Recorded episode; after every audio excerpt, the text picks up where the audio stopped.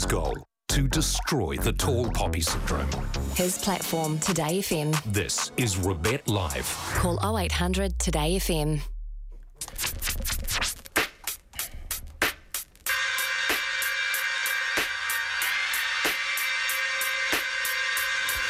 Let's go, let's go. Kia ora Aotearoa.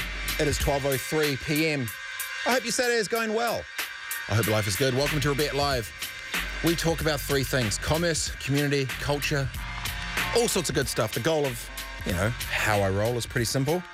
It is my goal is New Zealand wins when New Zealanders win, and I am a big fan of Kiwis doing good things, big fans of taking down the tall poppy syndrome, and a big fan of empowering others to do great things so they can go out there and smash it. Very lucky to be back in Aotearoa for the last couple of weeks. Obviously, I'm in San Francisco and Silicon Valley. It's been awesome putting my feet back on the ground in New Zealand. Aotearoa, taking in the breaths of fresh air. Got to go down to Queenstown last week as well and see some of the whānau down there, which was awesome, down the Southern Lakes and cool.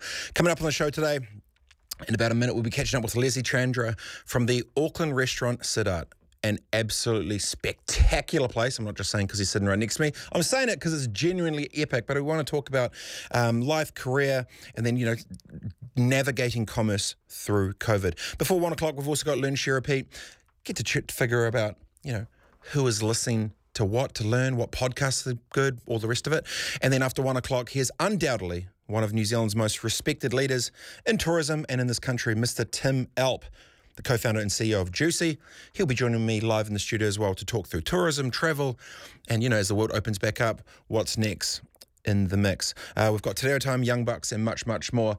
Uh, you can text me if you'd like. I've got a question of the day. And I got in a really interesting, I won't say debate, I will say a friendly discussion with some emotional jabs with a friend of mine. And we were talking about this, I, this question of if you need to take a drug test to have a job, should you need to take a drug test to get the dole or the benefit. And it, we, we, we, we, we spiraled.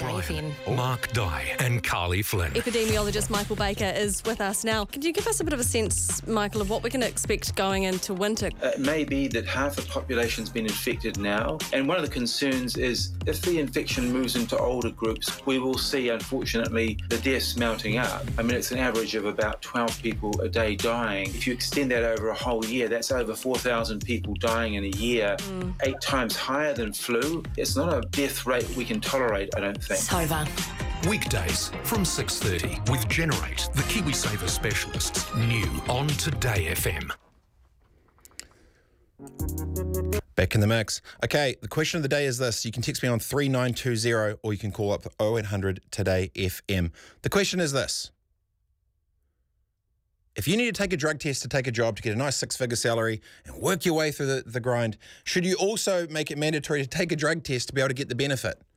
And I'm not going to say what our, our argument was, but uh, basically it got quite heated, where there was a lot of emotion behind it, and there was a lot of banter back and forth. So if you've got a, um, a question or an answer that you'd like to know, I want to know what you think. 3920.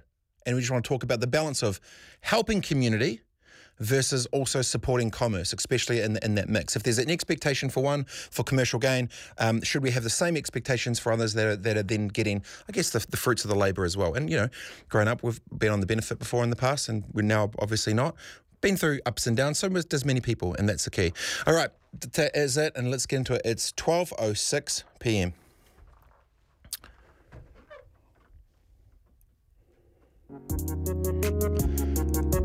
Okay. Guest number one. In September 2021, Leslie Chandra took over the Auckland restaurant Sidart as the owner and exclusive chef. He's embraces his Fijian Indian roots, embedding them into the menu, which I love because I actually grew up in Fiji when I was younger. We can talk about suva, summer sambal and all sorts of bits and pieces. Uh, he and his team use only seasonal fresh ingredients. But more importantly, I'm interested around the idea of navigating uh, commerce with, with culture, with COVID, and all the rest. So, Leslie, kia ora, my friend. Welcome to the show. I'm going a okay, mate. Uh, so let's start with this. You uh, you've t- you took over Sidart in September, yeah, so not not too long. Talk me through how did you get to the headspace of where you come from to get to that point? Well, I mean, you know, as, as you start as a chef, um, your your goal is always to. Well, my goal was always to own a place, you know, own my own place, and um, you always work towards that goal. And um, I was lucky enough to not open my place, but take over a establishment that was, you know, that has been there for a long time with such a great name. Um, and I think I'm very, you know, humble and, and lucky and blessed. It's a pretty amazing spot. Um, I'm interested in this. 2000, so COVID hits the start of uh, 2020. We go through the lockdown. We come back out. The world is open. Eden Parks gets 50,000 people. We go back into it. Another lockdown. And then you decide in the middle of all that, hey, let's get into hospo. Let's go. Can you just explain to me the headspace of where you had to get to, to to want to make the jump into commerce? It's such a really interesting time for business. Yeah, I mean, well, it was the conversation we had uh, with me, Sid, and Chand was um, it was way before COVID hit. You know, me taking over and stuff. It was probably in 2016 and 2017, so a long time before that. Uh, so was a, there was a plan in place, um, but we obviously didn't plan for COVID. So you know, I just had to. I, I, I took I took the opportunity and, and you know went with it because why wait even longer? Mm. You know, and something can happen, uh, something else can happen, but I just um, just had to take you know just take it. Out of the 20, 10 people in your circle, how many said it was a great idea? How many people people said it was a horrible idea? Uh, everyone. Was it 50 50? What was the, what was the numbers? It was probably 90 10. What, good or bad? Bad. Even my lawyers were like, "What are you doing? Like, this is not a good idea." I was like, "Just, just please let me let me just sign the papers. Let me do it." So 90% 90% of everyone in your circle said no and you you still pushed through. So talk me through the the headspace of trying to build a team up when you because you've obviously been involved in the business and then to, to come through and then take it over. How did the head shift go from working with people to having people almost work for you? Or how did you structure I guess the headspace in terms of trying to build a culture and build a team through that time when you decided to take over the business? Well, I mean, it's as a you know as a head chef and stuff and, in places or as a as a restaurant manager or, or whatever position you have a high position, you always work to you know a, a certain standard. Uh, to the owner's standard or the or the head chef or whatever, um, so you just keep the same standard, and basically nothing has changed uh, for me and the team. I'm still like I work as as I usually did before before ownership. Um, I think that was the right way for me because the team, you know, respected that and, and I didn't turn into a owner and, and started demanding things and, you know, just kept it the same and I'm sure that's happened before. I'm sure you, I'm sure you've seen that happen play out before. yeah. And I didn't want to go down that road, so, you know, I just just went, you know, how, how I usually work and uh, so far it's paying off and yeah. building the team and culture when you're navigating different tiers of lockdowns with what can and can't be done. How did you navigate that with the team in terms of each different stage, what that would mean? How did you plan it and a bit of the strategy behind, I guess, how you kept the the team in the same waka in the same direction, but with so many variables almost every single day?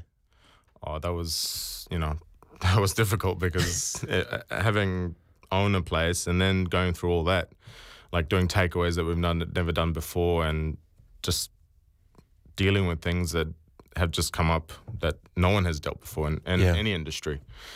Um, I think it's just you know leading by example kind of thing, not let it uh, stress you out and and you know. Um, let let it get to you kind of thing and showing that you're okay always in control uh, so if people see that around you that people you know that work with you i think they just follow suit and and, and you know just follow lead kind of thing So it's almost been, or could be coming up to a year since you've taken over. What's the biggest thing you've learned about your own leadership or the way that you've had to, I guess, transition from an employee to an employer? yeah it's it's very it's very difficult like it's very hard i thought um when when no, when I didn't own a place and I'd just go to a restaurant and be like, oh well, you know, this is all right, this is all right, kind of thing. Um, but to be in the ownership now, you're like, oh, you got to think about everything. You got to, um, you know, always be on your toes. Like, just you got to be 100 percent all the time. the how do you balance off you're obviously a, a head chef you're obviously very creative i'm always intrigued when individuals balance this line of creativity versus commerce. They, you know, you've got a you've got a art, you've got this this you know this amazing way to create these ingredients and these great things, and now simultaneously you have to balance the commercial, non-emotive spreadsheet side of PAY and just all the other stuff. How has your headspace navigated being 100% creative to now having to to almost fight or balance the tension of uh, c- commercial versus creative? Well, that's a very that's a very that's a very hard question because I've always been told, you know, as a chef, to be super creative and use ingredients and and try to excite the customer that comes and dines, um, because otherwise, if you go to a restaurant and you think like, oh well, I can do this at home, why why are you gonna you know pay for that kind of thing? Yeah.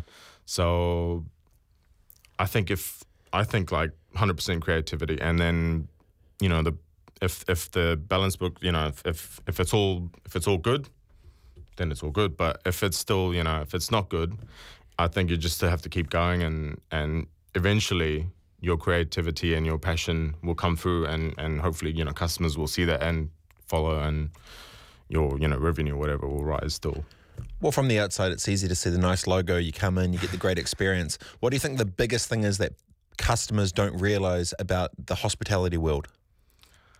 Oh, there's there's a lot of hard work that goes into it. I mean, every little piece of cutlery, you know, every piece of glass gets polished five times, and you know, in a night, uh, the cutlery gets polished. Everything costs money, and you know, it, it shows in the you know the menu, but sometimes people are like, oh, this is too expensive, or this is not worth it. But you know, it's it's it's a fine line. It's not like we're making millions of dollars. We're just, you know, small business operators.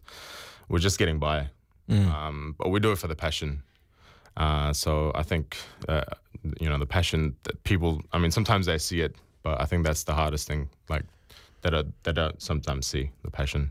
What gets you most, uh, you know, look into the future when you think about, you know, the creativity or I guess where the, the future of either food and stuff is going to? Do you have any thoughts on, you know, th- synthetic meats or different types of food that's coming out? Like in terms of innovation within the f- food space, what are you seeing?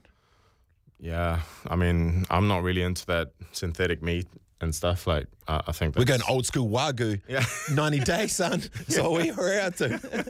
well, yeah, I mean, I know there's you know there's a cost to both, you know, um, but I rather have something that's real, and um, I think I mean definitely there is a market for it, and in the future there will be a bigger market for it probably, um, but you know just got to keep doing what you know, and and um, we'll see. We'll see where it goes. Like, hopefully you know in 20 years we're still they still have restaurants and chefs and not robots and stuff. Like everyone's saying nowadays like robots can cook and stuff. And we'll see well, it's that balance of art versus science, right? We- Yeah. There's, there's, do you have, do you have any, um, within the automation industry, obviously robotics are stepping up to a thing. There's, you know, I've been seeing uh, these corporate Series A rounds or whatever for, you know, flippies, which will go through and literally robotic things, which are flipping burgers in, Yeah. in the restaurants. And I go into like a Target, which would be similar to like a Kmart or something in the States. And you see ro- robots that can do fingernails and bits and pieces.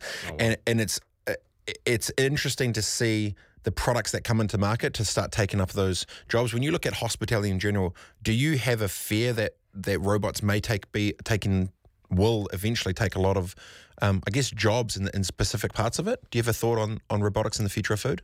yeah i mean there you know there's always room for you know improvement and some people think yeah robots are the way more efficient cheaper i don't know um, but i think what we're doing uh, is a very you know upmarket that i don't think robots can do and i'm not afraid of you know robots coming and doing what i do because i know that It's art.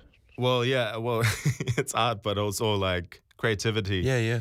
uh, comes into play. You know, the spur of the moment. Like, I don't know if robots have that kind of emotion and, and to deal with that. For yeah, flipping burgers, yeah, probably. Yeah. Tran- fast food. transactional will get Yeah, get squeezed, but the talent will, will remain. yeah, yeah. So I'm no no fears about that. What's the most thing that gets you most excited about the the future of of Sit Oh, um, seeing where it, you know where I would take it. Like you know, hopefully I can take it even even higher than it it has already been. Um, and that's also my biggest fear. Yeah. How so? What? Why? because it's uh, it's been there for 12 years, and it's you know it's had such a good reputation. Whereas you know I'm coming in and and I don't want to tarnish that name. You know uh, that Sid has built. Um, so that's that's also my biggest you know biggest fear and worry. Um, but also I want to push push it further. Put your own stamp. Yeah, uh, and and take it further. So you know it's like a double edged sword kind of thing. Do you feel? I've got a friend of mine whose whose dad's done very well for himself, and for years, well known name, everyone knows it, and he's the son, right? And he's trying to create his mark. And I look uh, when I see him, sometimes I wonder if he tries to make his own stamp, will it just be like, oh, he'll never be as big as Dot, oh, he'll never be as Dot Dot Dot, and then if he goes too far the other way, is it then he goes, oh, he's just trying to go do his own thing. How do you navigate that tension of, I guess, legacy that's come before you when you've got the stamp of something that has already been set? Yeah. Do you see that as a a threat, a challenge, or an opportunity? Uh, I see it as all. Yeah. you know, I, I take it as all of that, and um, and that's what kind of pushes me, and the fear drives me as well. yeah. So yeah, I think you just have to take it all, like just just let it, you know, let it go, and and and do it the best you can, and be as uh, for me, be as creative, and you know, push the boundaries more, and yeah. Incredible. Well, wishing you the best of luck for the future with it. Um, as I said, you know, for a friend of mine, we went there a couple of weeks ago, and you know, this is not a, spa- a, a sponsored anything. We literally paid full retail, tipped quite well. I'd like to let everyone know. Um, but it was incredible to see not even just the journey of doing something so brave during a time where there's been so much fear, but also being able to lead with creativity in a world that's um, commercialized. And and the story is amazing. The food's absolutely incredible, and it's definitely you know a few steps up from just some fish and chips or a steak and cheese from from from, from the corner dairy. so. So no, it's def- definitely that. Like I've, I've I've had some bad pies and some great great food, and it's definitely right up there. So really appreciate you coming in, Leslie. Thanks so much for your time, bro. I appreciate it. Thank you. Legend. All right, don't forget you can text me on three nine two zero. The question for the day is: Should you be able to, uh, you know, if you have to take a drug test to get a job, should you have to take a drug test to get the benefit or anything like that? Interested? There's a few things coming through. Someone said, uh, anyone working in a company that ideally is a liability to the company or business, if under the influence of drugs on the dole, they're a liability to themselves. I'm getting a bit deep there. I see it. I see it. Interesting angle. The time now is 12.20. You're on Today FM. Rebet Live. It's Rebet Live on Today FM.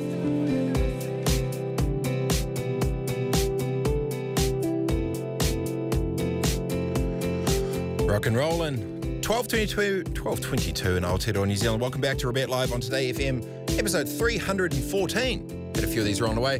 Find your local frequency at todayfm.co.nz or take us with you on the go. Download the free Rover app from your smartphone's app store. And if you want to get in touch for the question of the day, is hey, if you do take a drug test to do uh, your job, do you, should you get a drug test to be able to get the benefit? and why. Not just say yes or no. Actually, give a bit of feedback. Next up is uh, Young Buck time. What is a Young Buck? It's a weekly segment where we highlight a young entrepreneurial Kiwi doing great things, trying to take on the world of business. And today I'm and very pleasured and honoured to be joined by Tara Lingard. Kia ora, Tara. How are you? Hi, I'm good, thanks. How are you? Hey, okay. So you attend. Uh, you're in the Tron. Big Hamilton Massive at Fraser Fraser High School. So tell me a little bit about. Um, you started a company called Baking Memories. Tell me about it. Yeah, so so baking memories, we sell bake, uh, homemade Kiwiana themed baking kits. So designed for the family to do with kids. Um, we kind of started it up around COVID times because we noticed that um, everyone was indoors, obviously, with their family a lot more, and it gave uh, something to do as a family, something enjoyable, and then you got to enjoy a nice treat afterwards. There you go. How'd you come up with the idea? So you're at you're at high school there. Like, how old are you, and who else is involved in this like first mini cool business? Uh, yep. So I'm 18, and then my friend Tina. So she works with me, and she's 17. So we came up with it together. Uh, we kind of had had ideas, and then we kind of decided to improve on that, nice. see how we can make it more original and suited to New Zealand. So what's the business model? How do you make money, and how does it all work practically? Yeah. So we make our products uh, all by us. So we use local suppliers to get in our ingredients, and then we use a commercial kitchen in order to package them up and create recipes that suit all of our customers. How many different products do you have right now, and what, what's the pricing? When you when you obviously at the start you can do as many different things as you'd like, but I'm guessing you you know Yeah. wanted to keep it sort of structured. How did you go through the decision making process, and tell me about you know how you decided to to go with a certain amount of products? Yeah, so currently we have four options, and we're keeping with a Kiwiana theme. So we've got classics like lolly cake, Afghan biscuits, Anzacs, and we've currently got uh, some cupcakes with all these decorations that you can add on and create. Very cool. Some creativity. Now, what was the initial stack of ideas? I'm guessing more than four. Like, how big was it? 10, 20, 30, 40? How'd you, how, how'd you, how Yeah, big did the cut down? Lots of ideas. The cut down was probably around from 15 products. And we just got in touch with uh, potential clients and asked what sort of things they'd be interested in Nice. Okay. and went from there. So, so the next steps of how you how do you sell them? Is it is it direct to consumer through an online little thing? Do you have stores? Like how do you how do you distribute and, and- sell this? And how's your headspace at 18 years old thinking about expanding to build the business even bigger? Yeah, so we're currently working on. Uh, oh, can't even think the word. Sorry. Uh, we're currently working with some local shops in Hamilton to get um, our product product stocked there. Uh, but we do online selling, and we do markets, and face to face is probably our main selling way. Nice. In terms of the online side, a lot of people don't realize that you don't need millions of dollars to actually create an online store to sell products or services. Technically No. speaking, what's the what's the back end that you're you're rolling there? Is it like a little Shopify thing or a Squarespace, or what are you, what are you doing technically to be able to sell online? We're doing it off of Instagram. Oh wow, okay. What you're selling direct off Instagram? Yes, we are. So they are currently we have oh, and Facebook. Uh, so we have our social media pages, and then people will often DM us or personal message us, and we'll organise a way for them to either pick up their product or we'll ship it to them. Cool. And so, what the, let's talk about the scalability of it. You, you know, you're working with uh, local suppliers. Do you want to take this thing national? Do you see the brand getting bigger? How do you see the future of uh, Baking Memories actually expanding from here to the future? Yeah, we would love to make it expand more. Uh, if we could reach down in the South Island more, that would be awesome. So that's kind of our goal this year by adding an online, uh, sorry, shipping. We, we didn't have that uh, ready and available last year, but we've got that sorted now. So we're hoping to reach more people than we were able to last time. Nice. And say for the cupcakes, do you have any subscription models at all? Because obviously, when you look at you know the transactional element of the amount of energy it takes for people to jump in, have you thought of you know that you can get cupcakes once a month sent to your office or whatever it is? In terms of the business models of pricing, have you got, where have you got down that path? Yeah, so we currently are doing a deal where we have uh, three for $25. So that's kits, obviously, so you have to make them yourself. And yeah, so we'll send them off uh, and people can organise with us um, to make it a regular thing, either monthly or just one off. Very cool. Okay, so if people want to check it out, uh, where can they go to? What can they do? Yeah, so you can click us to uh, like on Instagram at Baking Memories NZ or you can email us at bakingmemories3 at gmail.com. There you go. Uh, rock and roll. Hey, well, best of luck. Really appreciate it. Super cool seeing a young buck out there going and get it. So good on you and for baking memories. And, and, and I hope you have an awesome weekend down the Tron. Yeah, you too. Thank you. Let's go. Super cool. Uh, it was a very. I just get very stoked seeing young Kiwis creating things, starting businesses, selling on Instagram, getting some additional revenue. You know, when I was a young buck, I used to go down to the local golf um, golf club. There's a small little par three. And at night time, I'd dive into the water, take out all the balls, come back the next day and sell them for 50 cents. The Pro V ones would be a dollar, but all the other top flights and stuff would sell them for 50 cents. Then I had the the um, the the paper run, which I do and, and stuff as well, which was super cool. So it's, you know, obviously things have got a bit more technical. Look at these careers selling selling cupcakes on Instagram and the Facebooks. Very cool. Coming up after the break, I've got business in a minute tip, where in one minute give you a quick tip to help make your business better. And then uh, before Te Reo time with Karepe McDonald. This is Today FM, Rebet Live, episode 314. I hope your day is going awesome. Time now is 12.29. I'll see you in a sec. Rebet Live Live from Silicon Valley, the hub of the tech universe. with tips on unleashing your entrepreneurial potential. On Today FM.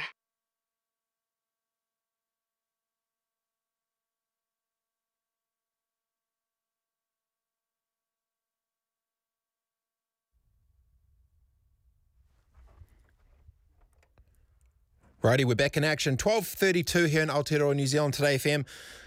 It is now time for business in a minute. You tuned in to Rebet Live on uh, Today FM. You can check out the app, download uh, Rover, check on todayfm.co.nz for whatever else you need to see, where you can listen and what you can do. It's time for business in a minute.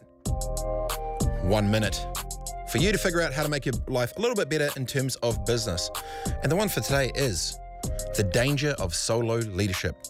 So many times, young bucks or people in the in the mix, they've got too much ego or arrogance, thinking they can do everything themselves. This was me in my early twenties, um, and the frustrating bit is there are so many people who have been there and done things before you, and they can be getting there to help you. So.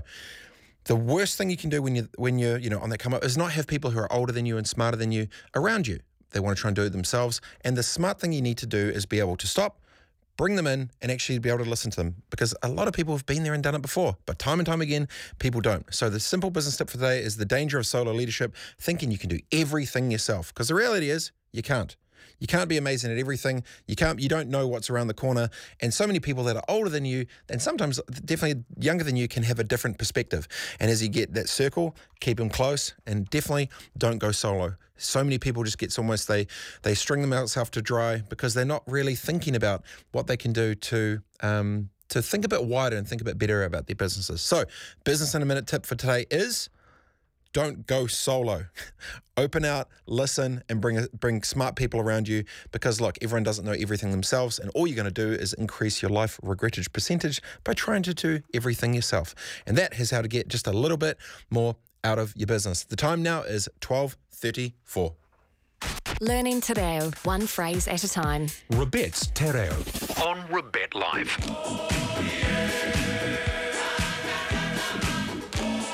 Let's go, let's go. Right now it's Te Reo time. Each week we catch up and we catch up with the bro Karepe McDonald to talk through the phrase of the week or kiwaha or te wiki. Kia ora, my bro. How are you?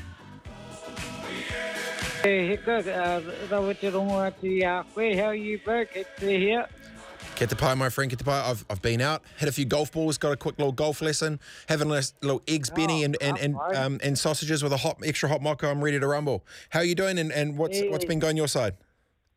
Oh, no, kei te pai. Uh, oh, you know, we're still kicking on here on the East Coast. Hoi anō. Uh, ko tō tātou nei um, o te rangi nei.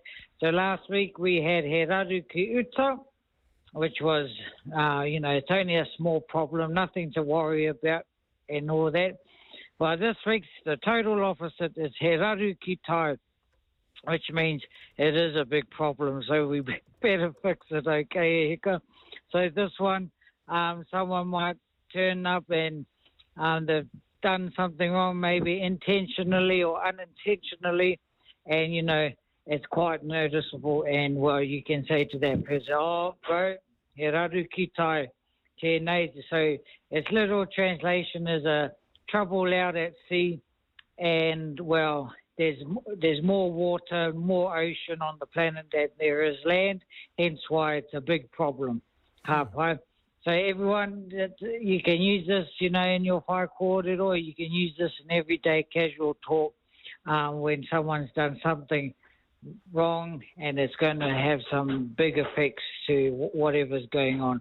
So koe ra, koe ra tāku e hika, e rawa te rongo atu i a koutou. So our kīwaha o te wiki, he raru ki tai. Ka pai. He raru ki tai. Appreciate it, brother. Very good. Well, what, what do you got planned for the rest of the Oh. weekend? Oh know. well I'm currently teaching a reo wānanga at the moment, so yeah, all my focus on that, and then I've got my master's assignment due tomorrow, so pretty busy. Oh, you got heaps on, my friend. Heaps on. Well, hey, oh, appreciate you uh, coming on, or as always, Karepe, and I'll be talking to you soon, my friend. Oh, rawe, rawe, uh, hei te wai, ka, kia pai tā koutou weekenda. There you go. And that's today our time for this week. If you got any feedback or suggestions, you can text me on 3920. Time now is 12.37. Bet Live. On Today FM.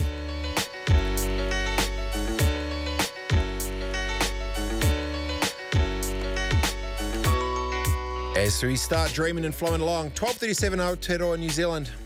Time for my three cents. The point of this is, you know, most people have two cents about things. I've got three cents today.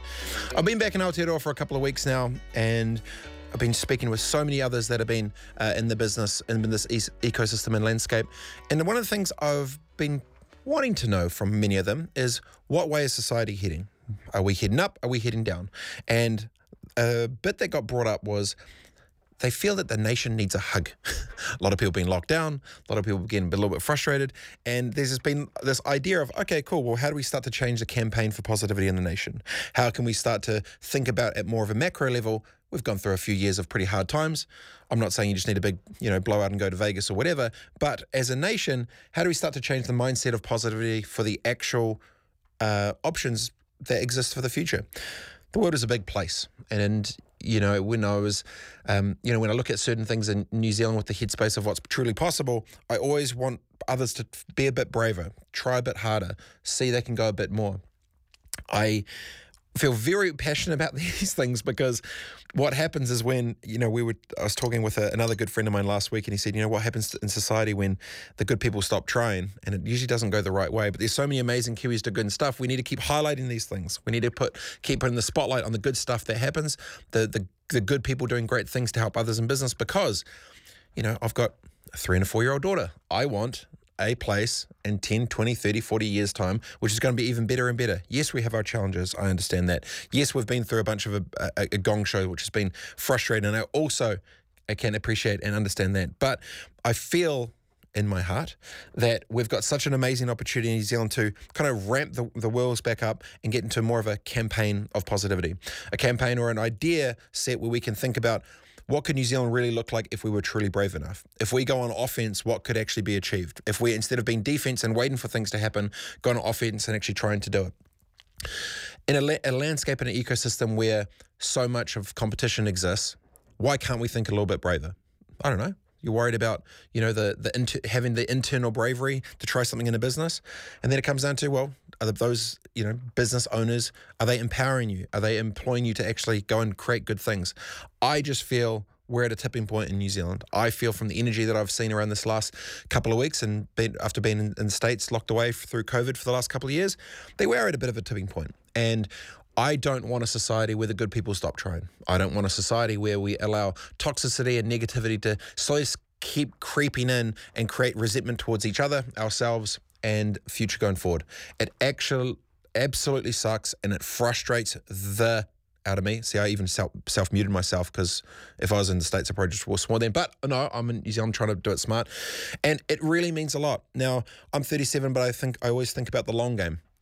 I think about in 13 years' time when I'm 50, what does the ecosystem look like? How do we create more momentum within local businesses to potentially go global? And I've been thinking about, and I'm open to any ideas for out here, is to go, if we were truly in a global landscape and we've got so much amazing talent here, what are the ninja moves that New Zealand can do as NZ Inc. to try and go global faster? What can we do as a collective to put us in a better better space that either you know uh, fights off uh, the inflation or the rising cost of living or the rising cost of housing or um, any other these things that come at us? But through all the people I talked to in the last couple of weeks, sounds like New Zealand needs first for starters a massive blowout to just get it all out of the system, and also then just a big nice hug, a big nice hug to say it's going to be okay. We understand you've been frustrated. We understand these things. So, my three cents for the day is, I feel we're at a tipping point.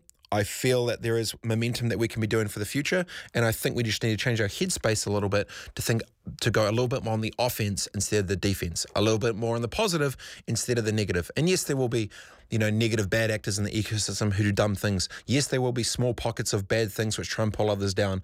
But if you're all around a bunch of others and they keep putting water on the fire, that's not really going to make your life that much better. And I think I'd like it if everyone's life was just a little bit more better. Smile, wake up, and have a little bit of less life goodish percentage. All right, that's my little oh, got out of the system there. Little vent done.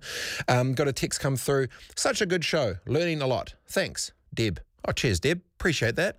Hope you're doing awesome wherever you're at and whatever you're doing. If you've got any texts you'd like to text through, you can text me on 3920 or you can call 0800 Today FM. The question of the day, and it was a little bit of a controversial one because I got into an, I'm not going to say an argument, I'm going to say a heated debate with intellectual conversation around the question of if you have to take a drug test to take certain to have certain jobs, should you have to take a drug test to be able to get the benefit? Specifically, Don't just come back and say yes or no. Give us a bit of context. After the break, it's Learn, Share, Repeat. This is Rebet Live, episode 314 on Today FM and streaming live on Rover. Time now, 12.42. Tova with Tova O'Brien, Mark Dye, and Carly Flynn. A deep dive into countrywide stroke care is revealing some shocking inconsistencies for our most vulnerable communities. Joining us now is Research Program Lead from Otago University, Professor Anna Ranta. There is a need for some more investment. We need to make stroke a really strong priority for our health planning. One in four adults will have a stroke in their lifetime. Second most common cause of death and disability. 20% of people with stroke will have a stroke under age 65. So it's not just old people. Tova. With Generate, the KiwiSaver specialists on Today FM. Lloyd Burr's got your drive home covered. Our most racist law does need repealing here in New Zealand. It's hypocritical of us to criticise other countries' racist laws uh, when we've got Muldoon's Citizenship Western Samoa Act of 1982 still on our books. It is still a law. It has to go. We must right the wrongs. Lloyd Burr live Every drive home from four. with Lexus on Today FM. His goal to destroy the tall poppy syndrome. His platform, Today FM. This is Rebet Live. Call 0800 Today FM.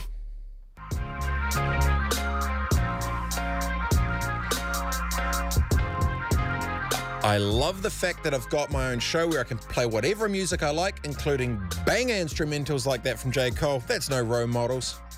If you don't know, then now you know. J. Cole, welcome back to Rebet Live on Today FM. Live from Auckland this week. Usually I'm in the States, but now I'm here and it's glorious.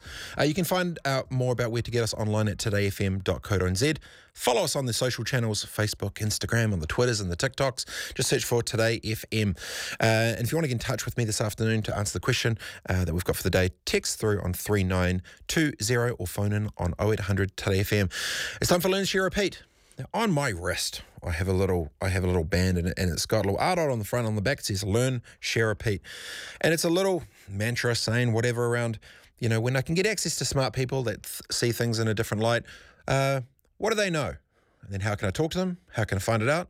And how can I share it to you? And then repeat that thing. And what I'll find, you know, I wasn't, I wasn't the smartest at school team. I wasn't. Kind of failed high school. wasn't wasn't the best student. wasn't that book smart. But I definitely like to learn, and I like to learn lots of different ways. So learn, share, repeat. We're going to be talking to cool Kiwi doing some good stuff. And today, I am very stoked to, to introduce the producer of the show today, ladies and gentlemen, Cameron. How are you, mate? Hello, hello. Let's go. Oh, well, you got qu- deceptively deep voice there on the thing, mate. mate. You- I'm, I'm, I'm just glad you uh, you can even hear me, to be honest. no, it sounds good, mate. So you're producing the show. We're rolling and rolling. Um, for those who aren't aware, just give a quick little intro on who you are and what you're about. yeah, so I uh, I've been producing here for a while. I've been you know spreading myself around. I've been doing some producing down at George, um, working with Sin and Brook down there. Um, it's been it's been good, you know. Like working in the media industry, I think is, can be a lot, um, and a lot of the time you don't really think about um, the things that come along with it. I guess the hours, you know, things like that. Um, and it really is one of those industries where the more you know, you know, the people you know and the connections you make, I guess, are what push you forward. Um, and yeah, it's it's been great. I've enjoyed it.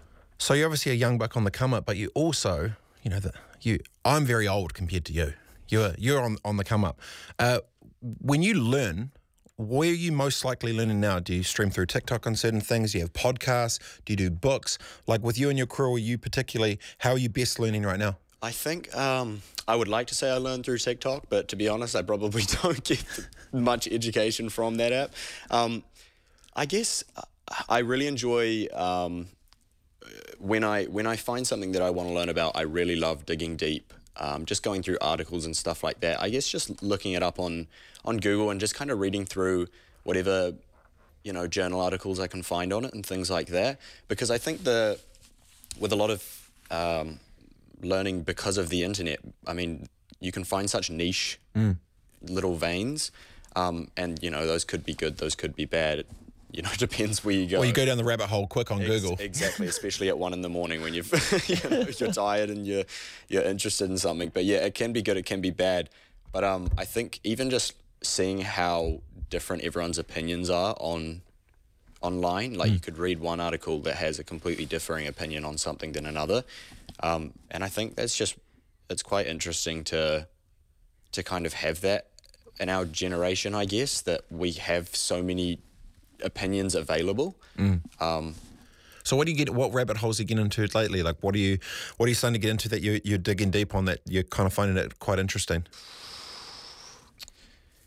The music scene, entertainment side, business. Oh side? yes, I, I I'm a big music guy. Yep. I'm a music fanatic. I, I really enjoy um, whenever an album is released. I really love going through you know the lyrics, and I'm one of those people who when you get a, a time to listen to an album, I will just sit there and listen and have lights off. You know, nothing else going on.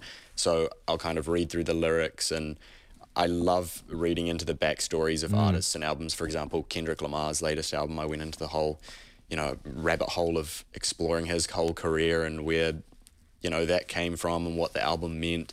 I think that's definitely one of the main things that if I'm researching things, it's probably to do with, you know, where artists came from or anything like that. Well, story beh- story behind the story, right? Yeah, it's, absolutely. So when I was in, uh, I guess snowboard world, or whatever, and looking to, to make the come up, there was that line from Jay Z. He's like, "I ain't a business man, I'm a business man," and it's this like, cool, it's a nice line, but when I converted that, it was like, "I ain't a businessman person, I'm a business Yep. man platform," you know. And I'm sure when you go to a lot of Kendrick stuff, when he goes it, do you?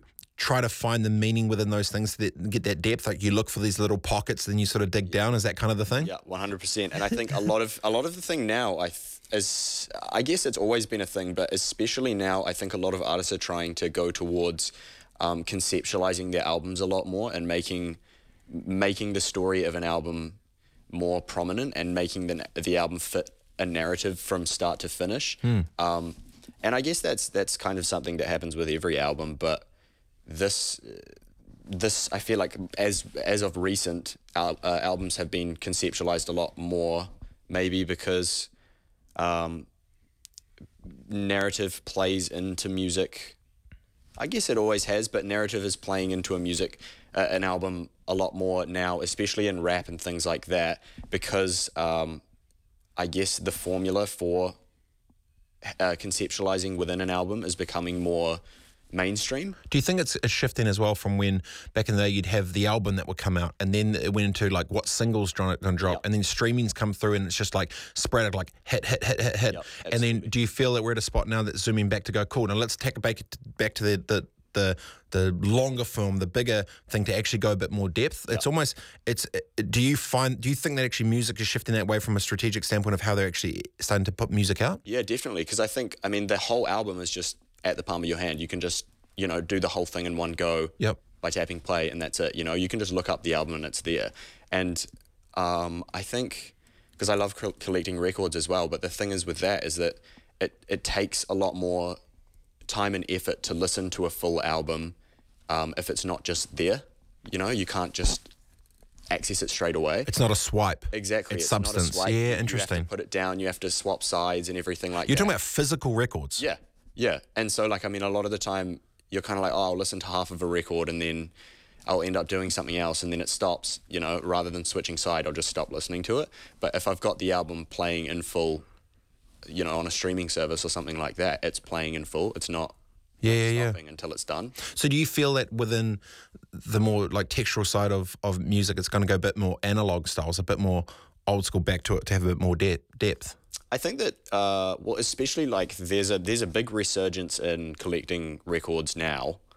Um, if anything, you know, there's there's huge there's been a huge boom within the last five years or so, even Hmm. of just vinyl is becoming you know rapidly more valuable and expensive. I think because The irony. yeah, well, that's the thing. The irony. Yep. We have it all there at our fingers, as we were just saying, but for some reason, it's just so much more satisfying to hold Mm. the physical, the, the physical thing, I guess. Well, within the the that is a interesting segue because many people, most people still in business and meetings, are then instead of having a laptop out and blah blah, blah are still wanting to write it down. The Oh, analog becoming the new, and like old school's the new new school, you know, and that I, it's quite a, it's funny to see that happening in the music world as well, going back to the the physical actually side of things, which probably gives back to maybe that internal drive of humans that want a bit more substance and a bit more feel and a bit more texture and a bit more kind of old school. And and I was saying this through COVID, not to segue for the whole technology side, but you know, two years of looking at a screen trying to build these relationships isn't the same as sitting down across the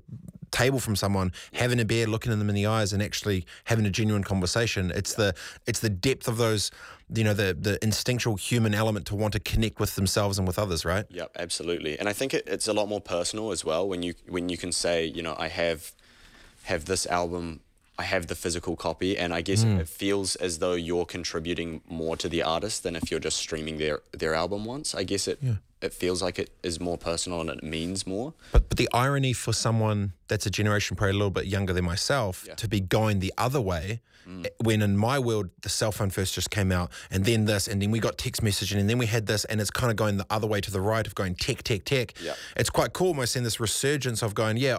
Tech's cool, but it's that old school, and, and it reminds me really similar of uh, culture in Japan.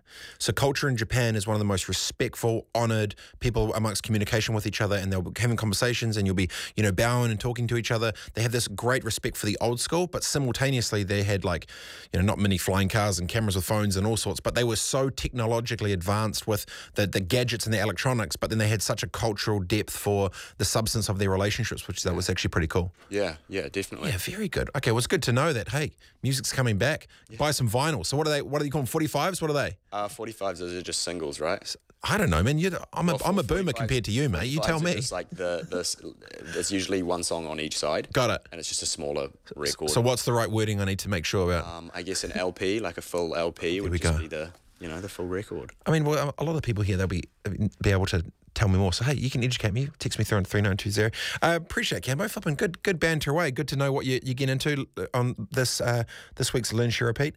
Uh, coming up after the break, it's Ask Rebet before we get right to the top of the hour. If you got a question for me, you can text through on three nine two zero, or you can call in on 0800 Today FM. I can't guarantee you that I'll be right with whatever you ask me, but I'll give it a good nudge. And I've got an opinion about kind of most things. Could be wrong, but feel free to text through anyway. 3920. You can ask me about technology or media or branding or LinkedIn or, or travel hacks. Got lots of good travel hacks uh, and whatever else, you know. Time now is 12.54 on Today FM. His goal to destroy the tall poppy syndrome. His platform, Today FM. This is Rebet Live. Call 0800 Today FM.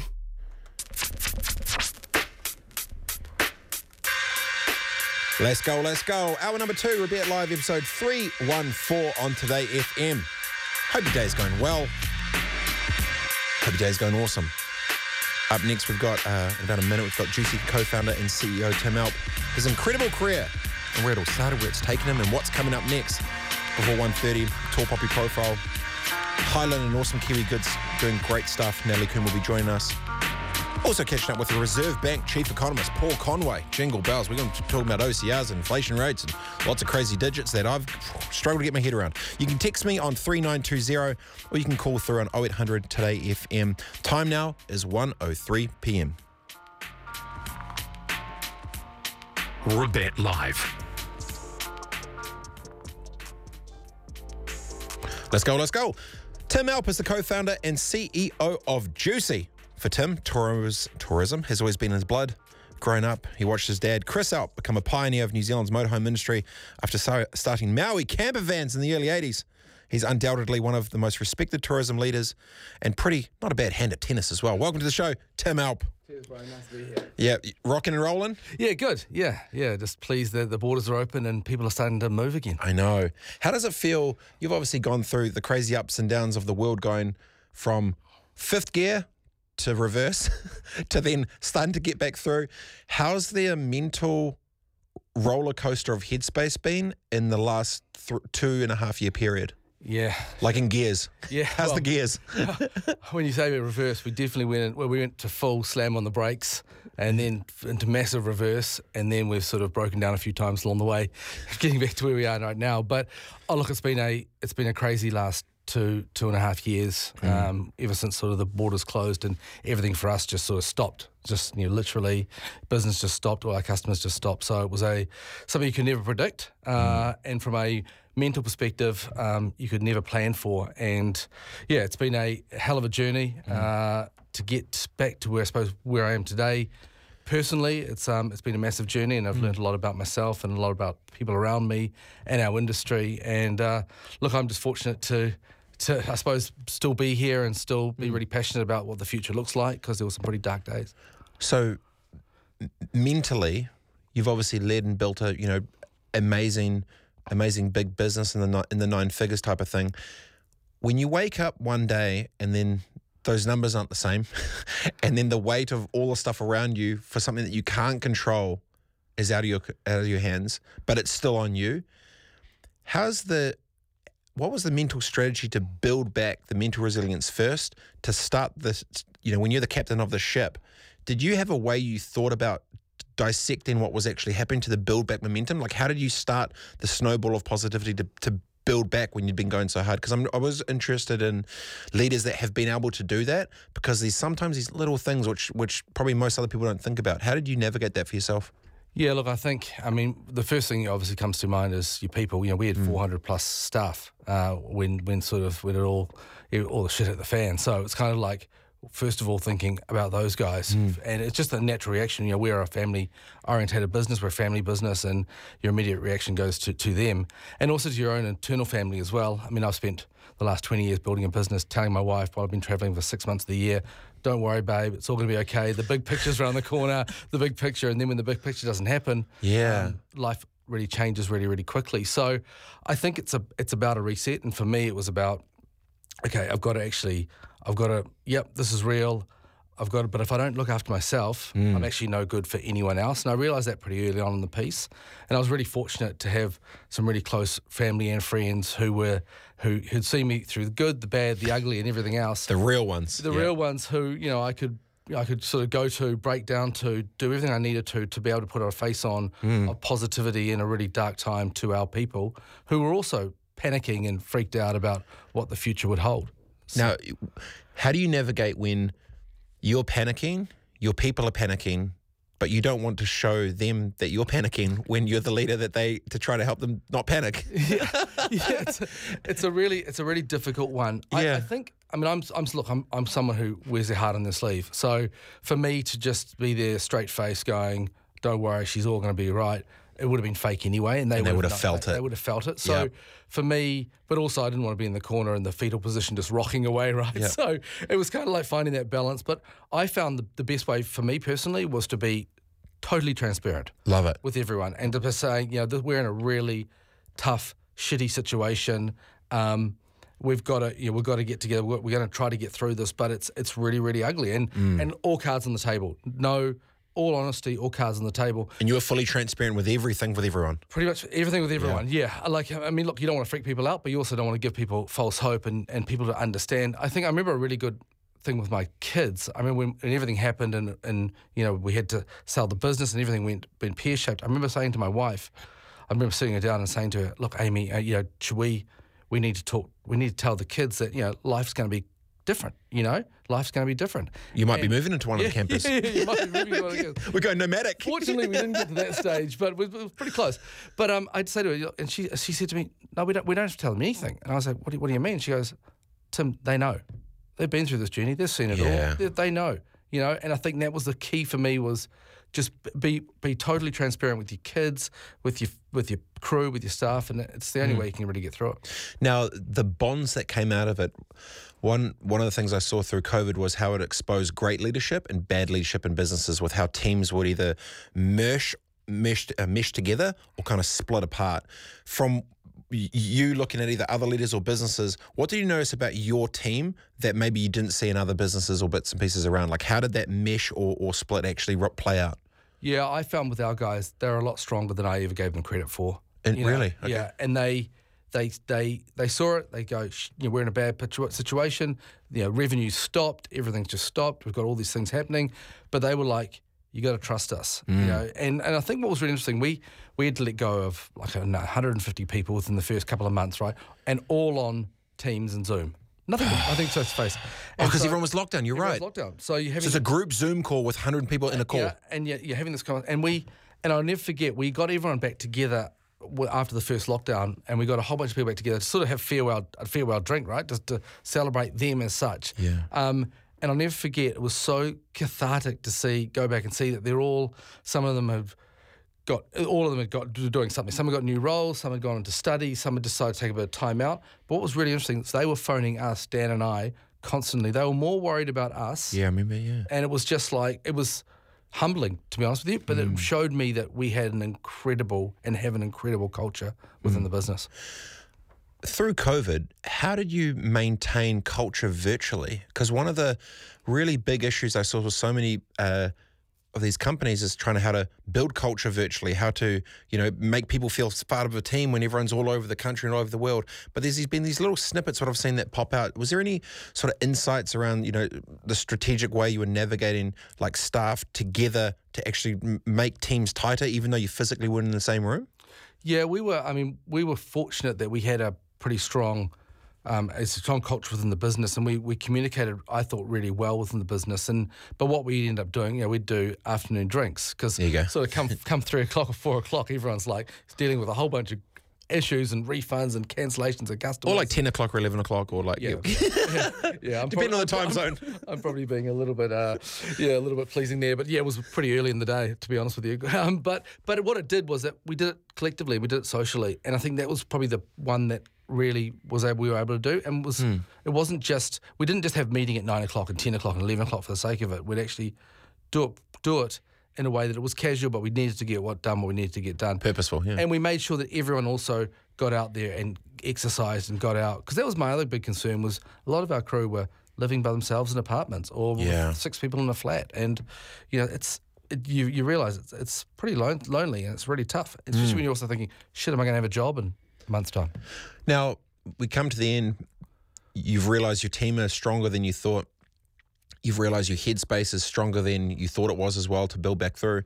Looking through to the, the future now, what's the main thing that's changed in your headspace in terms of, I guess, going round two for the build up again from from you know uh, first gear back into fifth? Yeah, I think I think a lot has changed. A lot's changed with me personally. Hmm. Um, like I used to, I used to work non-stop. I'd, I'd You used to I- send it, yeah, yeah, and, I, and I'd, be up in the middle of the night, and I'd be sending I'd be sending emails to my crew at three or four in the morning because I was awake, and, and I was kind of I don't normally need a lot of sleep, and so and I'd be doing that, and I kind of stupidly thought it was a badge of honor. You know, if I'm working as hard, and what I realized was that all our guys were like, "Oh my god, if Tim's working that hard, we need to do the same," which is just BS, right? it's Uh. just bullshit. So I've realized that actually longer longer hours and pushing yourself isn't actually the way to go either. You've got to look after yourself and you put pressure on your own teams. So um, and what's really important is is to have that really clear balance. And I mate, I didn't have a clear balance. Yeah. Um, my life was green and purple. My life was just, and I absolutely loved it. Um, but I missed out on a lot of stuff. I Mm. never went to a parent teacher interview, never went to a chapel service, never did any of this sort of stuff. So Fano stuff missed. Our stuff mas- massively, um, and I've really enjoyed it. I don't know if they've enjoyed me being around so much, but I've really enjoyed it. And look, I wouldn't have. I mean, my wife Amy was just been. She got me through this. Yeah. hands down.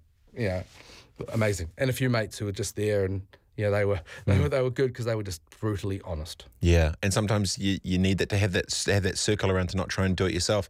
I think that the weight of so many leaders that don't have that that crew that can have those blunt chats, it just creates more weight and stuff on top, right? And it just puts them into a bad space. Or you know, you're obviously fortunate enough to have a great relationship with your partner to be able to have that sort of balance off, just to let the the steam out and stuff now as well. So, so when you look forward to the future now, you're doing some bigger things. You've got your headspace has gone to some. You've you've elevated the conversation with some some bricks and mortar players. For those that aren't aware, what's the next? Um, where's the headspace now for for I guess the 2.0 version of what you're going to build back bigger, stronger, and better, but more balanced. Yeah, more balanced. Look, I'm I'm actually really excited, but it's taken me a while to get to this point. You know, it's Hmm. taken me a lot of a lot of talking to people. It's taken me a lot of medication. It's taken me. Oh, I've done everything you need to do to get through shit, right? And that was my whole mentality. I'm now in a position where I'm actually like, you know what? I'm actually really excited about what next, what's next, and and we're we're about to open the largest hostel in the country, which let's go, which is awesome. um, just up here in Auckland here, which was uh, four years in the making, started pre-COVID, but we're about to do it, and that'll be. I mean, Auckland's lost sixty percent of all of its backpacker hostels, right? Yeah, it's gone. The, the industry's been decimated, so it's really nice to have something positive happening in the sector, and and it's a totally different offering to that's ever been in the market before, which I'm really excited about. How's that different?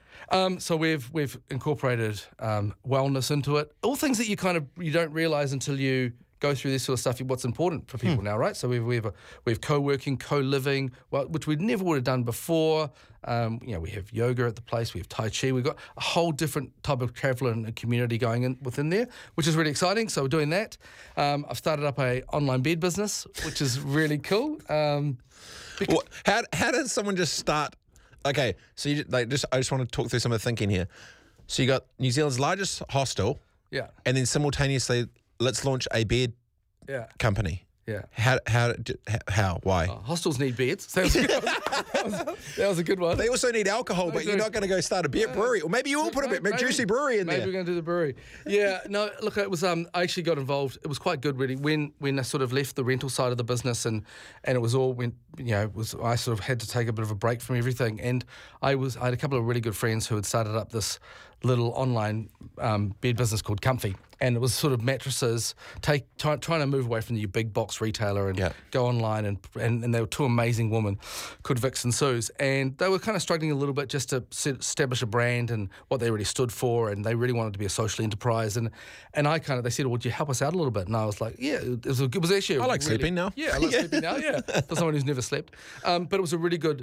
It was very again really cathartic for me to do something totally outside of what Yeah. I'd done before, and it's just a bit amazing. And they've been they've sort of I reckon they they say to me, "Oh my god, we wouldn't be here unless you'd come on board."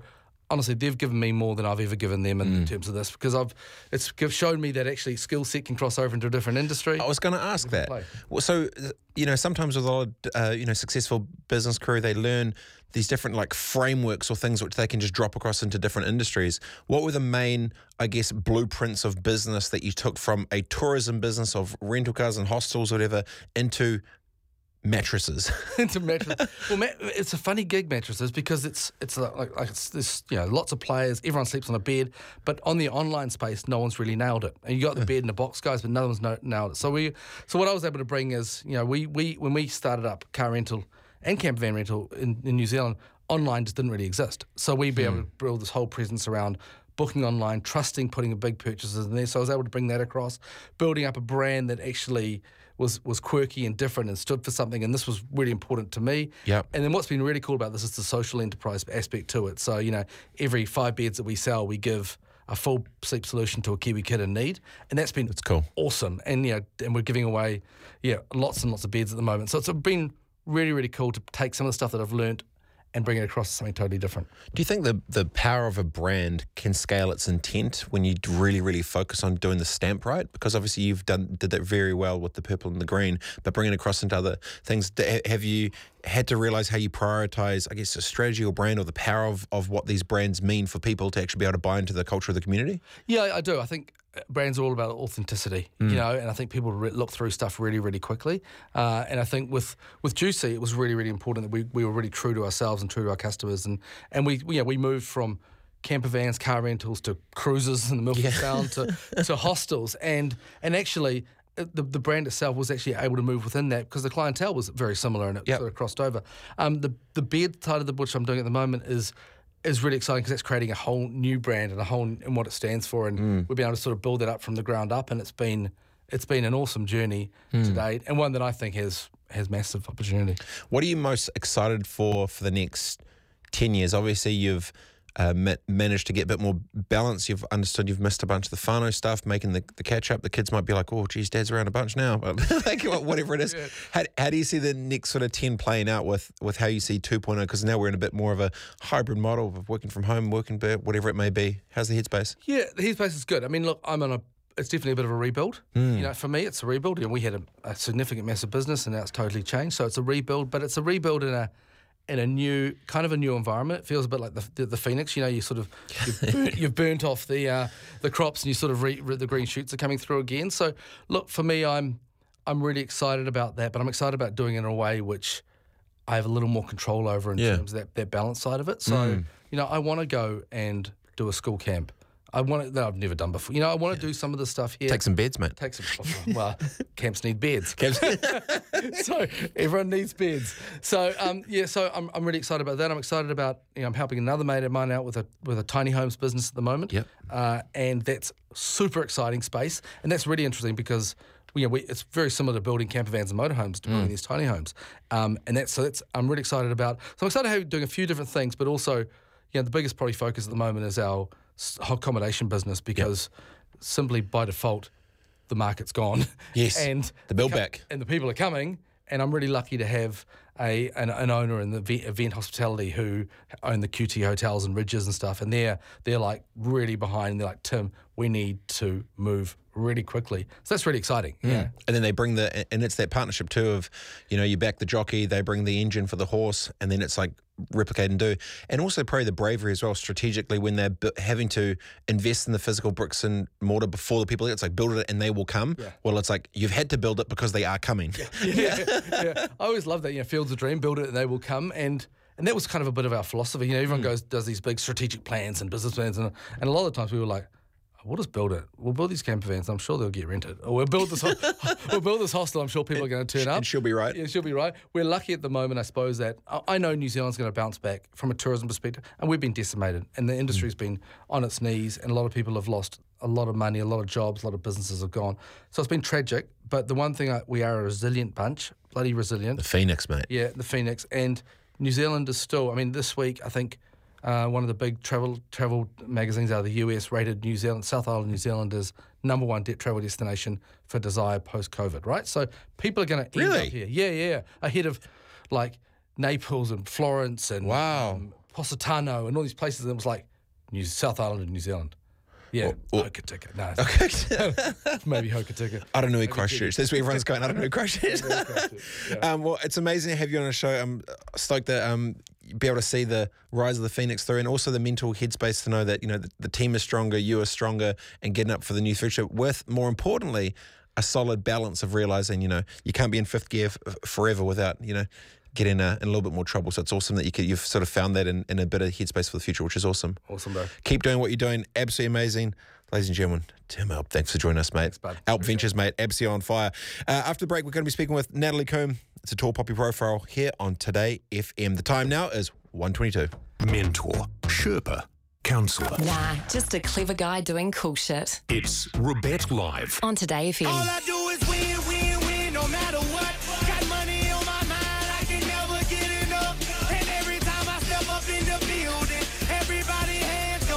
Hands go up and they stay there for a bit live episode 314 on Today FM. Man, I love talking to Tim. Isn't he a great human and a great Kiwi doing awesome things for New Zealand? You know, over a $100 million business, going back to zero, building it up for round number two. And while we're at it, let's just do some more houses and some beds while we're at it. Because that's just what you do when you're just absolutely sending it as a Kiwi entrepreneur. Cool thing in that was actually the headspace of realizing to get the balance right, to be able to understand that you can you can't just be in fifth gear forever. You need to try and tone it back, and it's uh, cool to be able to you know understand that the whānau time is also important too. Uh, you can find out more about where you can find us online at todayfm.co.nz. Follow us on the social channels on the Facebook and the Instas and the Twitter, and all for you boomers out there. There's a thing called the TikTok. You can check out the TikTok uh, and search for Today FM New Zealand. If you want to get in touch with me for a question, you can just answer, uh, text through on 3920 or call through if you want to troll me and say, What up to 0800 Today FM. All right, this week on Tall Poppy's profile, the reason why we talk about win, win, win is because we like Kiwis to win. We like Kiwis to be doing good things, and I'm very stoked to be joined by Natalie Coombe. Natalie's helped over 150 women create better lives for themselves and their loved ones by learning how to charge what they are worth. Hell yes. And build profitable businesses that they can work around the way they want to live, which is super cool. Uh, so, welcome to the show, Natalie Coombe. Kia ora, Nat. Hey, kia ora. Good to be here. Very, very cool. How is your Saturday going? Uh, it, uh, is it raining? Is it funky? What's bubbling away? What- What's what's up for the Saturday? It is sideways rain here. Where are you? the special treat, sideways rain. There you go. Um, so I'm really interested to talk about uh, a couple of things, but the main one being, you know, your passion is very much around trying to, you know, empower a bunch of these women to creating better lives for themselves. Where did the headspace start for you to get to this point? How did this begin, and, and what did, what do you do, and how do you do it? Okay, so that's a small question. Um, um, I've been doing business transformation for over 20 years and, and spent a lot of that working with big corporates. And then um, decided to have a baby, as you do. And really, that started my journey of going, I want to do business differently um, now. I don't want to work the crazy hours um, and sacrifice family time. And so that started me on the journey of um, supporting other women in business to create lives that work for them as well and profitable businesses. So what do you? um, no, no, I get it. So what do you yeah. do, and how do you how do you do it? So you're empowering these women. How does that happen? so basically, um, I teach them how to price um, and how to deliver services profitably in a way that gives them freedom and time to have a life as well. Uh, it's one of the, the, the challenges, particularly I think for a woman, is statistically we are still the primary caregivers. Most of the women I work with are still trying to deliver businesses within school hours. Um, and so they find themselves working evenings and weekends just trying to fit everything in. And so pricing for a woman in particular so that they're earning enough while they can work to make up for all the time they can't work becomes really critical. So um, it's teaching them the tools on how to have a, a profitable business in a healthy, sustainable way, particularly with with um, whānau as well. So I want to jump into the some specifics on that. Yeah. What per- Yeah, what percentage less do you think women are actually getting paid for what they're worth in comparison to men? Is there any data behind this? What have you seen? What have you found? And I'm interested in some insights to see the disconnect. Yeah, it, it, I can't, I'm not going to give you specific um, stats. I haven't looked those up specifically, but you can just have a conversation. I remember talking with a room full of people, and a woman was describing her business, how she helps uh, support uh, families, and a guy in the room was like, "Oh my God, charge a half a mil for that." And she's describing more what she does, a million, a million for that, and it was tongue in cheek, but it was the fact that he and and people in his situation felt really comfortable charging a higher number, and she's looking at minimum wage for what she does. Hmm. So um, there is a big disconnect, particularly for women who have taken time out of their career or corporate to raise kids. And then they're trying to come back either into the workforce or start up a business. And their mindset is they're worth less because they've been at home or they're working from home. And so they have their own perception that what they do is less valuable because they've been out of the workforce, they're working in their PJs, they're working around the kids, and that somehow that has less value. Hmm. Just complete metabolic. So subconsciously they devalue their actual true worth in the market because they physically haven't been 100%. out and because there no one's around them, they're actually telling they they're telling themselves that they're actually worth less. Yeah, that's right. Isn't that and, stuffed and, up? And part of, oh, it's totally stuffed up. It's totally stuffed up. And part of it is like a defense mechanism, right? Like if we tell ourselves that, then if people were setting ourselves up to not be disappointed, Mm. if people then devalue us. But the fact is, people outside don't know your personal circumstances. All they care about is can you solve their problem? Yes. And so a lot of the work I do with women is to go, no one no one gives a flying toss if you're in your PJs, if you're working from the kitchen bench, can you solve your clients' problems? Do you make a difference in their business, in their lives? Yes, fucking charge for it. Yeah. So the what's the workflow that you do to help them a understand? Hey, you're amazing and you're awesome. Stuff this. Let's go out there and get it. Is there a little system or a way that you sort of work through with clients and stuff to go through this? Is it more clearly this is just more a mental thing for them to realize the true value of their worth? And it, it's one of the things I've seen a bunch of is you know there's so many amazing people who don't charge what they're worth and they don't think they're good enough, and it's this internal lack of belief of their actual true skill set to the value that they give the market. How do you help change that? So there's kind of I have a six step profitable pricing process. Oh, there you go. Uh, Let's go. I've- Let's go. I know, right? um, and this is, you know, this is from 20 years working with businesses around the world, making them profitable, but it's also the same process that I've developed for myself as a, a solopreneur, business owner, single mom of a young child, um, because there are different mechanics for small businesses, so sub 20 staff and solopreneurs to be profitable than there is for the large corporates. So, um, so it, it's it's both a framework for understanding how you want to live, what lifestyle you want to have, how you want to work, and then we work backwards to say if that's where you want to be, what do you need to have in place? How do you need to deliver your services? How do you need to charge in order to be able to afford all your investments, pay yourself an awesome salary, and only work the hours you want? We do the math behind it. So you see your numbers in black and white, go, oh, okay, I need to charge that, and uh, I need to deliver it this way, and then suddenly I'll be able to pay myself that amount every week or that amount every month. Nice. That gives them the motivation to go, I am going to charge more because it's worth it. Mm. Um, without the math and the numbers behind it, you're just picking a number out of thin air. So, how do you justify what you're charging? So, one part is actually supporting women to go, this is why you need to charge X Mm. so they can back themselves up. The other side then is the value piece. And we talked about, you know, women in particular, but, you know, this is also specifically a Kiwi problem with tall poppy. Um, just to add an extra layer is to actually stop them thinking about how valuable they are. I actually don't like the phrase charge what you are worth Oh, okay. Go, because what, go people on. are people are priceless.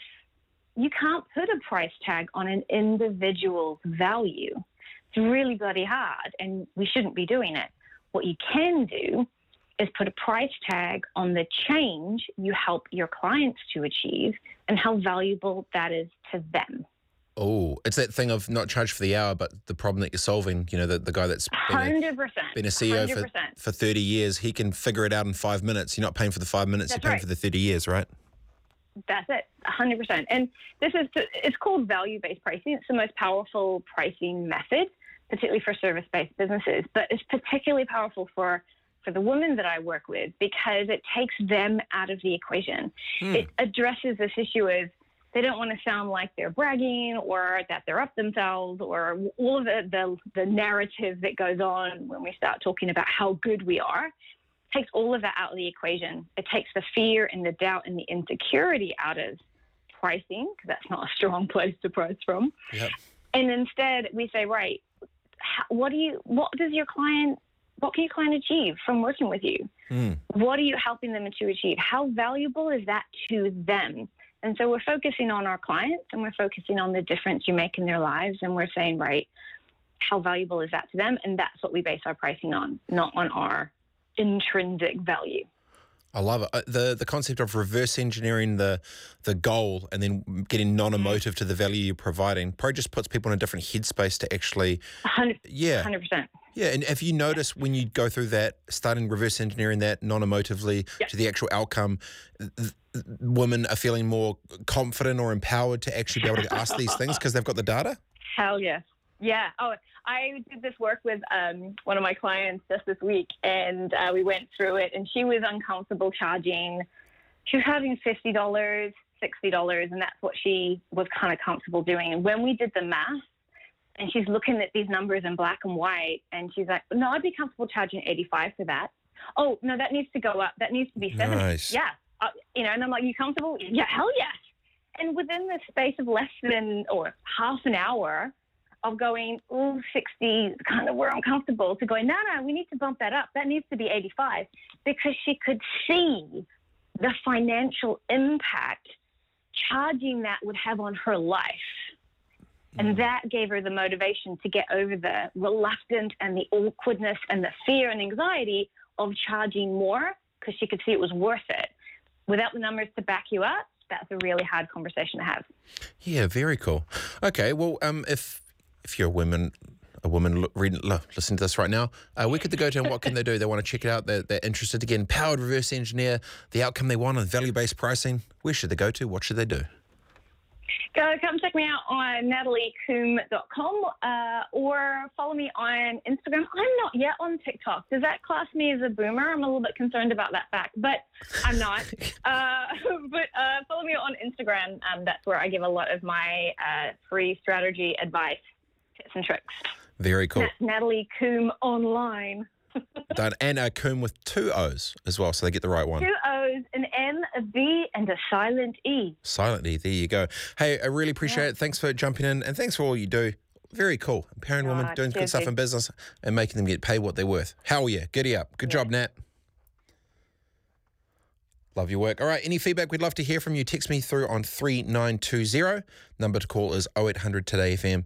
Coming up after the break, oh, ladies and gentlemen, it will be Paul Conway, the chief economist of the Reserve Bank of New Zealand, Aotearoa. See you in a sec.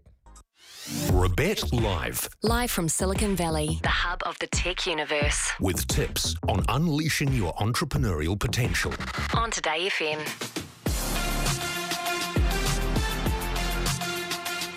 There we go, there we go. 1.40 p.m. Aotearoa, New Zealand. Today FM, Robett Live episode 314. Quick little business in a minute tip for today. Getting into the mix is calm and center. Pause and center. Many times in business, you can get very stressed. Something happens, you get all reactionary. I definitely do it. I've done it multiple times. Emotional person.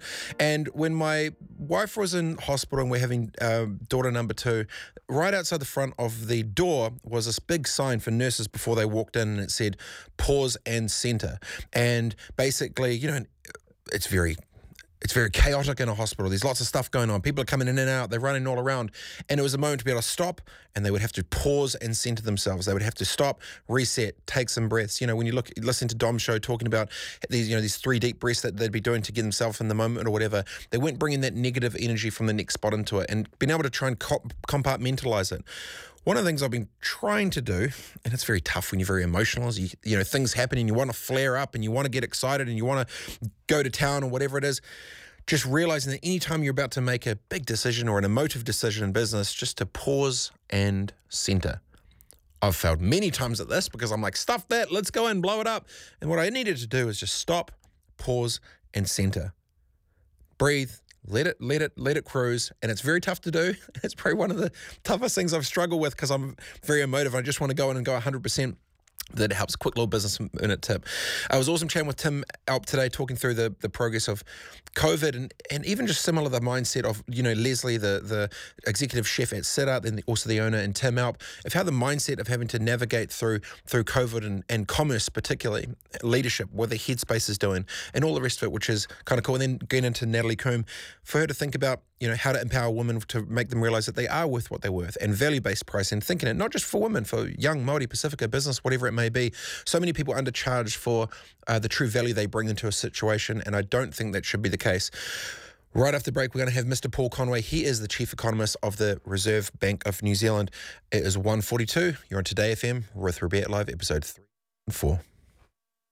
Tova with Tova O'Brien, Mark Dye, and Carly Flynn. A deep dive into countrywide stroke care is revealing some shocking inconsistencies for our most vulnerable communities. Joining us now is Research Program Lead from Otago University, Professor Anna Ranta. There is a need for some more investment. We need to make stroke a really strong priority for our health planning. One in four adults will have a stroke in their lifetime. Second most common cause of death and disability. 20% of people with stroke will have a stroke under age 65. So it's not just old people. Tova. With Generate, the KiwiSaver specialists on Today FM. He's back.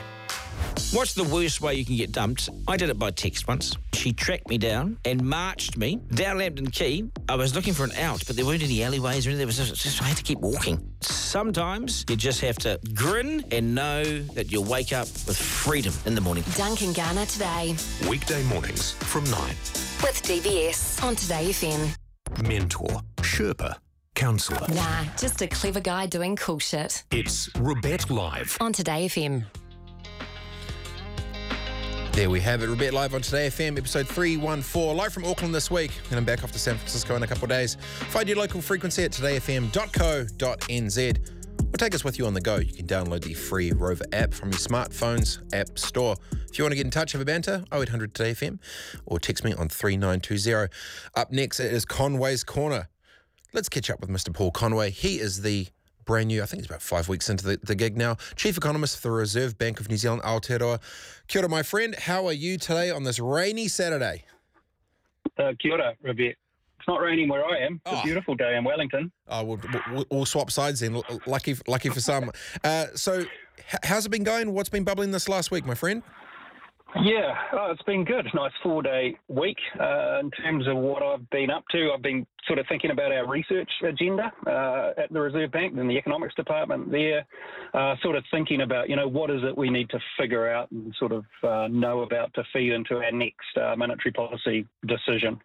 Uh, and also comms, you know, sort of what's the stuff I want to be talking about over the next little while. So sort of developing and polishing up those thought streams.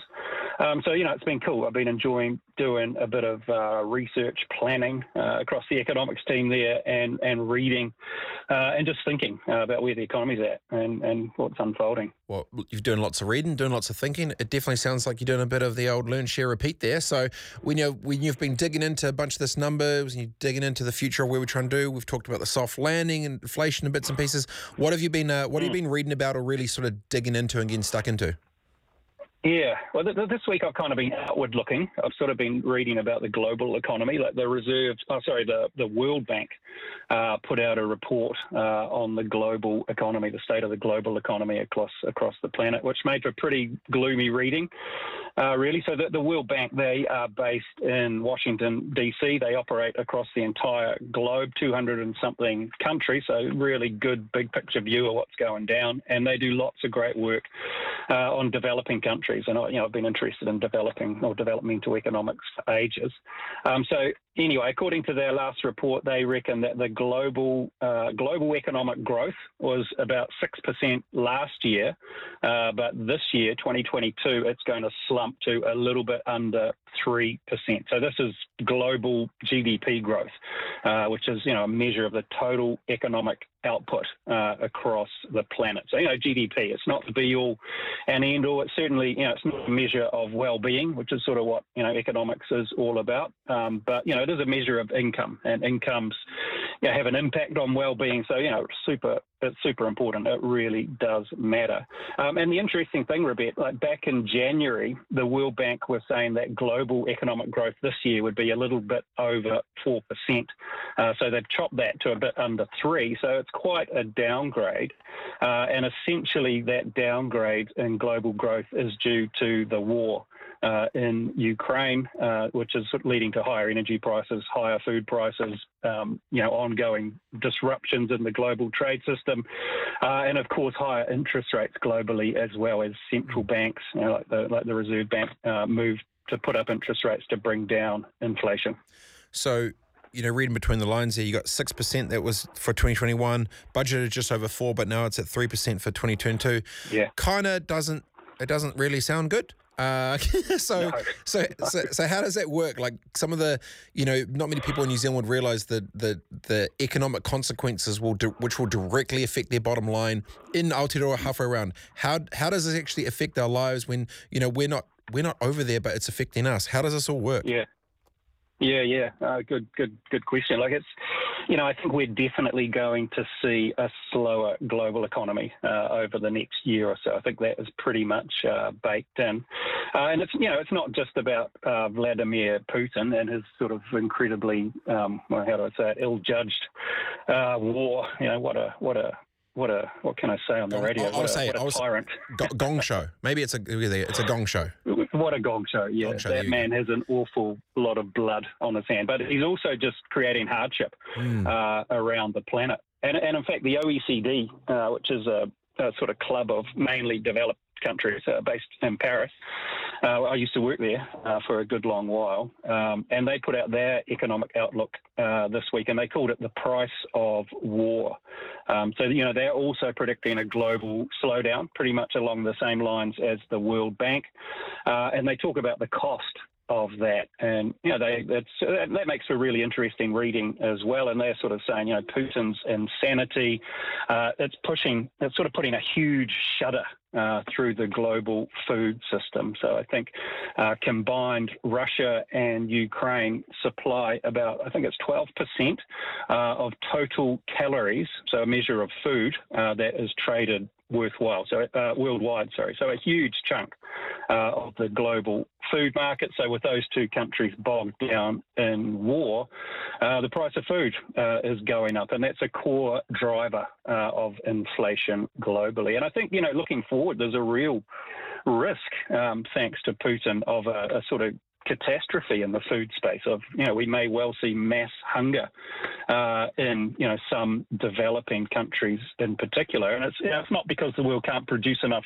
food to feed humanity, but you know we can't sort of ship it and distribute it to where it's needed most. I think you know, in terms of Aotearoa, this is not so relevant for us here because you know we produce heaps of food ourselves, and you know we might even see uh, we might even benefit from higher global food prices. But you know, I don't know. There's, there's not much not much joy in that uh, given the circumstances. And, and of course, you know the other thing coming out of the Ukraine conflict is energy prices. So Russia ex- exports heaps of energy, oil, and gas to Europe in particular, and Europe is trying to wean themselves off that. So energy prices are also up globally, which is another big driver uh, of global inflation. So going through that, there's obviously you know Putin's got the, the, the war going there. Old mate's doing his thing. You've talked about you know high food prices, high energy prices. You know these uh, are these some of the main ways that the the effects of war kind of radiate across the globe, or the other bits and pieces which then sort of come come down next? Yeah, um, I think it's sort of the immediate effect for countries such as such as ours, which are some you know distance from the the conflict. That's sort of you know the the sort of immediate effect. Um, but you know, when you get a big sort of price shock like that, it kicks off all sorts of secondary dynamics uh, around the, the planet. So you know, I talked we talked about Russia weaning itself off. Uh, oh, sorry, Europe weaning itself off Russian energy. Um, so there's sort of this big scramble uh, going on for alternative sources of energy uh, globally. Um, yeah, unfortunately, a lot of that is about sort of can we get more fossil fuel from, uh, and coal use is actually up uh, because of the conflict uh, in in Ukraine. So sort of. You know, we're facing into a possibly an energy crisis, particularly in Europe. So we sort of, you know, reach for what we know, which is fossil fuels. But but hopefully, uh, sort of longer term, uh, the situation in Europe, you know, hopefully it'll lead to sort of greater investment and, and use of, of cleaner energy. And, and, you know, food markets are also changing pretty rad- radically at the moment too. You know, we a lot of corn. Uh, for example, goes into making biofuels, but that's sort of been directed to or uh, diverted to feeding people uh, instead at the moment. You know, that, that sort of thing's going down all around us. It's crazy halfway around the world, thousands of kilometres away. You're having to navigate the financial impacts of what that could potentially be for New Zealand. So, you know, what about here in Aotearoa? You know, like how how are we being impacted? How do you think this plays out specifically in in, in aspects to this? Yeah, well, yeah, as, as I said, our direct uh, trade exposure to both Russia and Ukraine isn't. Uh, it's pretty small. Um, so the conflict, you know, it's not having. It's not sort of generating much of an impact in terms of our exports and imports, uh, unlike in Europe, which is sort of, you know, next door neighbours. Um, but you know, we're definitely seeing those inflationary pressures. Um, You know, sort of bumping up the cost of living. And those Uh, Red Bull, yeah, so, vod- you know, the Red Bull vodkas, mate. That's what's going up. The Red Bull vodkas. Tell you that much. yes, that's it. Well, yeah, I think they'll be diversifying away from Russian uh, vodka. I'm sure you can't you can't get it. You can't get it these days, which is fair enough given their uh, recent behaviour. But yeah, so inflation. That's that. That's kind of the key impact that it's having on on us on this side of the planet. And we're sort of going through this process. You know, how do we share the burden of inflation? Um, you know, across people and businesses, sort of across profits on the one hand and wages, you know, on the other. Those are the kind of dynamics uh, that are playing out in our economy uh, at the moment. Yeah, very cool. And obviously, with your role as chief, chief economist of the Reserve Bank of New Zealand Aotearoa, you've got, I'm sure many people are sending you lots of different links to look into. Like, hey, Paul, PC, check this out. This is you got put this into the model, mate. Put this in. Is there anything else you've been seeing or noticing over this last week of, of stuff that's sort of popping up on your radar that you kind of like, you know, ears up a little bit to, to dig into a little bit more? Oh, yeah. Um, oh, actually, yeah. The the other the story I've, I've been loving the most this week is about the uh, the Auckland building company that's been importing plasterboard uh, directly from Thailand uh, by the container load. So, well, if you've been you know listening to the news this week, like Fletcher Building uh, effectively has a monopoly uh, on the plasterboard market in New Zealand. They call it GIB board, um, but they are completely slammed and they can't. You know, we're in a building boom and they can't sort of meet supply. So, you know, this is a classic supply shock like we talked about last week. So, lots of building companies are really struggling and some are going belly up. Uh, there's plenty of demand. People want houses and the like, uh, but they just can't source, uh, you know, those kind of inputs. So they're struggling. Uh, and these Auckland businesses just think, well, you know, bugger that. Let's just go and order some directly from from Thailand, and it's perfectly good uh, plasterboard. And you know, it's so you know, then they're not sort of constrained uh, on the supply side. So the thing I love about that, Rebecca, you know, inflation.